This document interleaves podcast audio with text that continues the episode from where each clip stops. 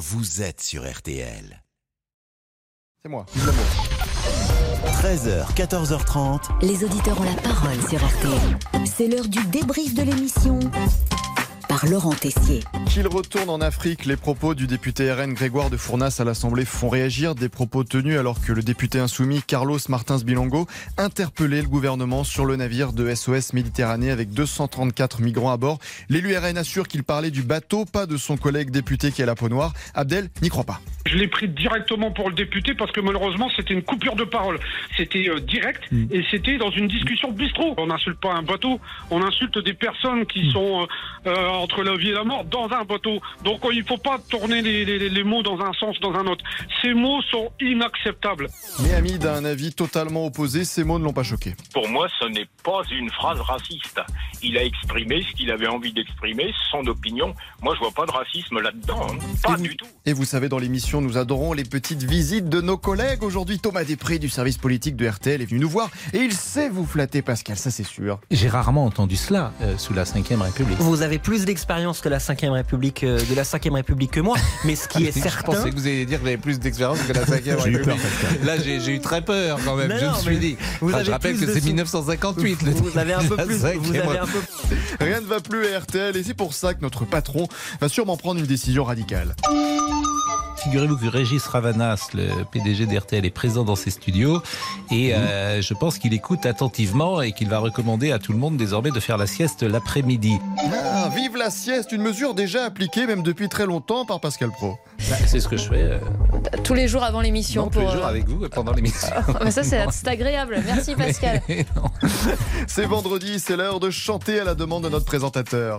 On devrait faire une émission de musique finalement avec C'est les ce qu'on fait tous les auditeurs. jours, vous savez. Hein. Non, mais les auditeurs, euh, ils chanteraient leurs chansons, tout. Alors nous lançons officiellement un concours du meilleur chanteur entre l'émission RTL Petit Matin et les auditeurs ont la parole. Aïe, aïe, aïe, aïe, aïe.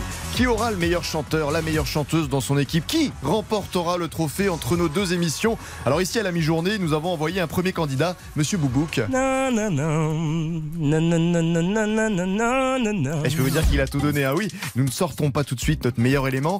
Mais hier, RTL Petit Matin, avec Théo, assistant du réalisateur Hervé, a choisi une chanson à difficile. Même pas peur. Si vous voulez, je peux, je peux vous entonner un, un, un air d'opéra, par exemple les Noces de Figaro. Je sais pas si. On si Ah bah, connaissez, C'est ma préférée, donc. euh.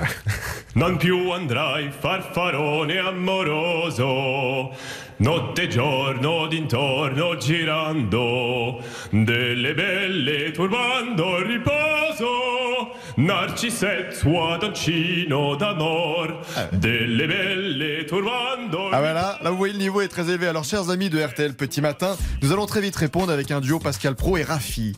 Il vient si près de moi. moi. Pourtant, je ne sais pas comment l'aimer. Et dites-nous sur les réseaux sociaux, quel team préférez-vous? Qui est le meilleur chanteur RTL Petit Matin où les auditeurs ont la parole?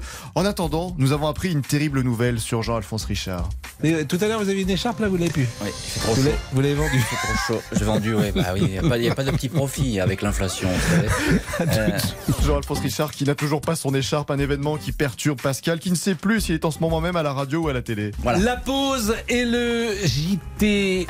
J'ai parlé de JT tout à l'heure, c'est vendredi bien évidemment, il y a peu de JT à la radio. En revanche, il y a les infos d'Agnès Bonfillon. Et non pas Claire Chazal, du coup. Allez, le débrief pour cette semaine, c'est terminé. On se quitte avec une chanson pour l'ami Pascal.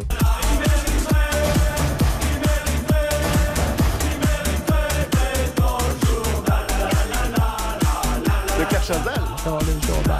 Ouais. J'ai vu que Patrick May, qui est une légende de ce métier, est avec vous. Ouais, c'est le grand patron de Paris Match et il vient nous accompagner dans cette heure du